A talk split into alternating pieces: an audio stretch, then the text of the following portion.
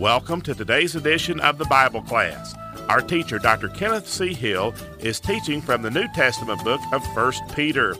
You may send your questions by email through our website at whcbradio.org.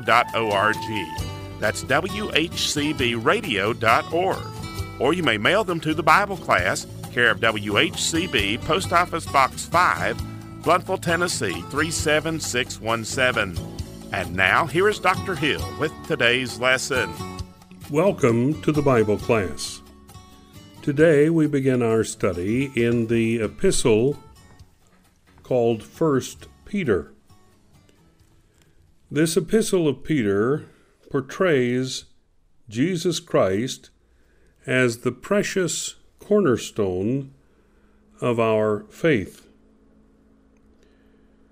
Jesus lived the kind of life described in the letter of Peter's, and he that saith he abideth in him ought himself also so to walk, is what we found in 1 John chapter 2 and verse 6. Peter's admonition for us is the same as the Apostle Paul and the Apostle John and of James, that we abide in Christ. In fact, all of the apostles, whether they have written works or not, would tell us that we should abide in Christ, rest quietly in Christ where we are. We who have received Christ as our Savior are in Him, according to Paul's writings in Colossians chapter 3 and verse 3. The secret of walking in this newness of life, as found in Romans 6 4, that's victorious Christian living, is to simply remember Jesus Christ and to rest on the blessed eternal fact of his sufficiency. And you can see that in 2 Timothy chapter 2 verse 8. 1 Peter chapter 2 verse 7 admonishes us, "Unto you therefore which believe, he is precious." Nothing gives evidence of Peter's rock like character as does this epistle, this first epistle of Peter. The boldness introduced to Peter on the day of Pentecost continues, although for a time it may have been eclipsed by the brilliant ministry of the Apostle Paul. Peter was an apostle to the Jews as Paul was an apostle to the Gentiles. That doesn't mean that his message was not for the Gentiles or Paul's message was not for the Jews. But what it means is that their ministry was to a specific set of people. And so we need to understand that as we read the epistles of each one of those fine um, laborers of Jesus Christ. We find Peter writing here in 1 Peter 1 Peter, an apostle of Jesus Christ, to the strangers scattered throughout Pontus, Galatia, Cappadocia, Asia, and Bithynia, elect according to the foreknowledge of God the Father through sanctification of the Spirit, unto obedience and sprinkling of the blood of Jesus Christ. Grace unto you and peace be multiplied. Now, that's not the end of his salutation, that's just the beginning of Peter's salutation. But notice these strangers, those are the ones that are foreigners in the sense that they are in a strange land. They've been scattered. And so he talks about them being uh, sojourners, if you will, traveling through Pontus and Galatia and Cappadocia and Asia and Bithynia. And here we see in the historical setting that First Peter is outside of the background of the book of Acts. It's in that early period between the close of Acts and John's exile on the island of Patmos. This was after Acts had been concluded, or at least those, those activities in the book of Acts had been concluded. The author writes to persecuted Christians. The identification of the persecutions involved is crucial to the historical setting of this letter. There were three periods of persecution that have been suggested by scholars. The first is under Nero at AD 65. The second was under Domitian. These are all rulers of Rome in uh, AD 90 to 95. And then under Trajan, early in the second century. Now, it can be one or even all three of these. The last two are preferred by those who reject the authorship of Peter. But if Peter is the author, then the only persecution that would be in view are those under Nero. And that would certainly be sufficient, considering the persecution that he carried out against the Christians. If we were trying to determine precisely which persecutions are in view, it would be difficult because the uh, comparative records from uh, the time, non biblical records, are basically in disrepair. There were very few records that survive about Christian persecution. You see, Christians were savagely treated in Rome, and the policy was reflected throughout the empire, and nobody cared. That was the problem. That's why it wasn't written up as history, because it wasn't considered important. These Christians were a small sect. They were unimportant to the Roman government except for the fact that they were a thorn in their side. So there's nothing in the epistle that uh, prohibits the hypothesis that Peter may have been anticipating an extension of the persecution that he knew to exist in Rome. He might have seen it going throughout the Roman Empire. The persecutions that are mentioned in First Peter, Peter are probably not uh, necessarily um, martyrdoms um, that were under uh, Nero. Uh, there's much to see uh, there under Domitian and Trajan, but rather uh, all of the reproaches that fall on Christians because they're considered odious in the eyes of their neighbors that's what is being talked about, about the persecutions. Uh, the defense found in 1 Peter chapter 3 verse 15 is understood very well, being either a needed Christian testimony or a needed legal defense. The fiery trial is mentioned in chapter 4 verse 12. It may indicate some form of burning at the stake, um, and it would be parallel to the Nero persecutions that occurred. Uh, he burned many prisoners.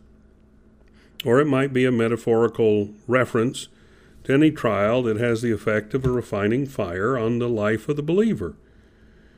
So, scholars say they can't uh, give us any indisputable conclusion except for the fact that this epistle refers to persecutions, and certainly those persecutions of Nero would have been during the lifetime of Peter. As we've already said, there's some that don't believe Peter wrote the book or the letter of First Peter or even Second Peter. And they're in the same camp of those that don't believe that Paul wrote his epistles uh, or that James wrote his epistle. And so we discount their arguments and accept the plain fact that Peter wrote this epistle because he began by writing Peter, an apostle of Jesus Christ.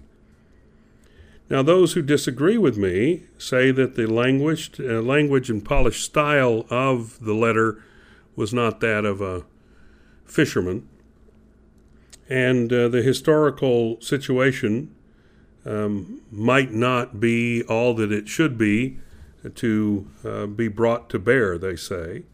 And then, third, the doctrinal affinities with the Pauline epistles, especially with Romans and Ephesians, cause some critics to suggest that First Peter was a fake.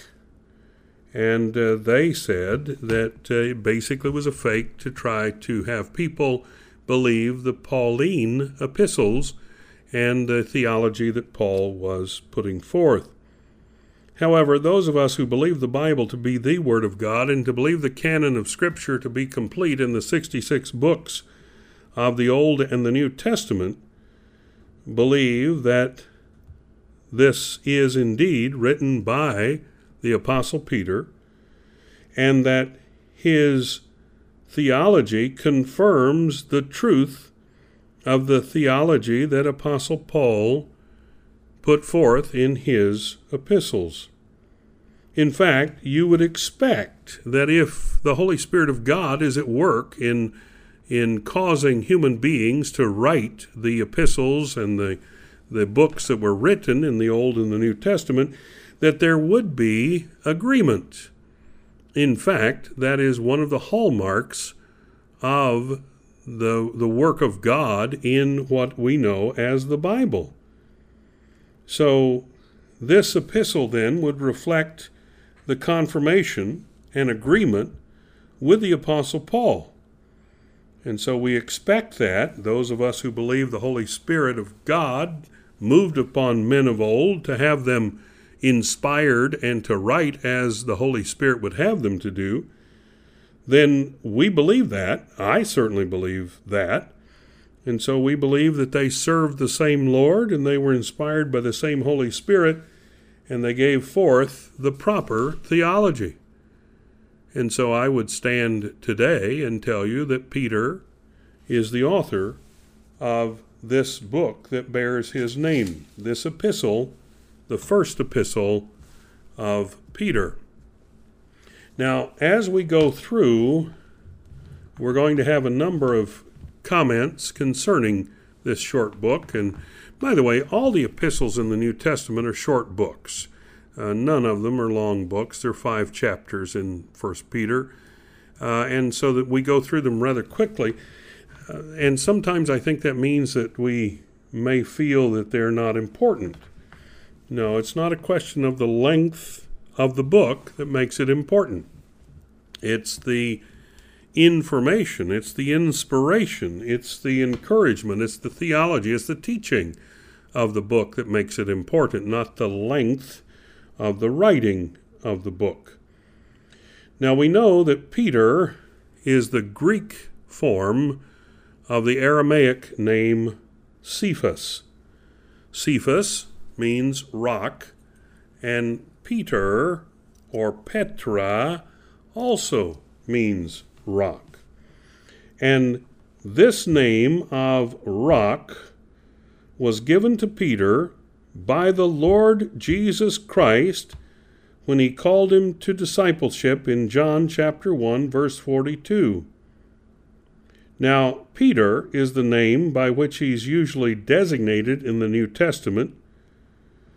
The addresses are described as strangers or sojourners in a strange place and scattered. That was a diaspora, just as we talk of the Jewish scattering. This is what it was it was the diaspora of the Jews, and these were Jewish believers in Jesus Christ.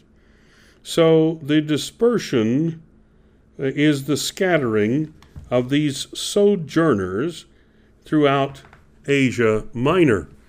Pontus, of course, being Asia Minor. Notice that they were not just in one part of Asia Minor, but they were spread out uh, in Galatia, Cappadocia, in Asia itself, and in Bithynia. Now, when we read there at verse 2, elect according to the foreknowledge of God the Father, through sanctification of the Spirit unto obedience and sprinkling of the blood of Jesus Christ, grace unto you and peace be multiplied. This salutation rings with affirmation. Those of us who are elect according to the foreknowledge of God the Father are those who are saved. We are the blood washed saints. We are the blood bought elect. We are the followers of Jesus Christ. We are the born again ones. We are elect according to the foreknowledge of God the Father, and these are the saved, the saints, the followers of Jesus Christ. Now, this foreknowledge is not just simple advanced knowledge, it's God's determination in eternity past to bring a special relationship with individuals to himself, whom he foreknew. he predestinated. And that is what is spent here and what is brought to us uh, in this passage of Scripture. Now, the Spirit sets apart for salvation from destruction those whom God has foreknown. Now, that's important for us to understand. Are you among the elect? You are if you've placed your faith in Jesus Christ. If you've not placed your faith in Jesus Christ, do so today and become part of that elect. You say, Brother, is it that simple? If the Spirit of God is calling you to Jesus Christ, it is that simple, my friend. You must follow the leading of the Holy Spirit. You see, the Holy Spirit of God, the third person of the Trinity, is here to comfort and to convict, to comfort the believer, to convict the lost, to bring them to a saving knowledge of Jesus Christ, the one who died on the cross, shedding his blood, that our sin could be forgiven. For without the shedding of blood, there is no remission for sin. This is the importance of the gospel and the impact of the gospel. And so it was God the Father who initiated our salvation through sanctification of the Spirit. The working of the Holy Spirit is important beyond our understanding for us to come to salvation. What we see here Beyond that is unto obedience and sprinkling of the blood of Jesus Christ. The sprinkling here is an allusion to Exodus chapter 24, verses 1 and following. When you read that, you'll see that the blood was to be sprinkled on the altar as a symbol of the people's obedience, and then was to be sprinkled on the people as a symbol of Jehovah God's acceptance of the sacrifice. All of this is important for us to understand. And then he continues with the salutation grace, and that is God's riches at Christ's expense, that is the unmerited favor of God Almighty, grace unto you, these who are scattered, and peace be multiplied. Now, if grace is given, it is great grace. It's beyond our understanding. It is wonderful grace. It is amazing grace. And if peace, the peace of God, which passeth all understanding, is given to us, then it is the peace that comes from God Himself and can never be erased from His children. And yet, it would be so great a peace that there would be no need for any comfort besides the peace and grace of God Almighty. And here Peter continues, though, and says, Grace unto you and peace be multiplied. The multiplication of the grace of God, the multiplication of the peace of God, goes beyond our earthly understanding. We have enough trouble trying to understand the grace of God or the peace of God, but here we are, not only the recipients as the children of God through faith in Jesus Christ of the grace of Almighty God and the peace of Almighty God, but these things called grace and peace are then multiplied. They're made manifest multiple times over, not just once, not just one little portion but we're giving we're given it all. We're given it all beyond measure. That is what Peter is saying as he salutes these who are sojourning in their persecution, these that are scattered, these of the diaspora, these who are set uh, throughout the known world. He goes on in verse 3 and I don't know if we'll get to finish our discussion of verse 3 in this session, but we will pick it up later if we don't. He says this in verse 3 Blessed be the God and Father of our Lord Jesus Christ, which, and we would say in this day and age, who, but that's okay, which according to his abundant mercy hath begotten us again unto a lively, or we would say a living, hope by the resurrection of Jesus Christ from the dead. Use the word blessed for just a moment. Some people characterize blessed or blessed as being happy, but that's not truly what the meaning is. It is to heap honor and joy and adoration when the word blessed or blessed is used here with God Himself. Blessed be the God and Father of our Lord Jesus Christ. Thank you for joining us today for this edition of the Bible class with Dr. Kenneth C. Hill. You may reach us by email by going to our website, whcbradio.org, and sending us an email on the Contact Us link. That's whcbradio.org. If you prefer to use the Postal Service, our address is the Bible Class, WHCB, Post Office Box 5, Blountville, Tennessee 37617. That's the Bible Class, care of WHCB, Post Office Box 5, Blountville, Tennessee 37617. You may also call us at 423 878 6279. Until our next Bible class program, we are trusting that the Lord will richly bless you as you serve Him.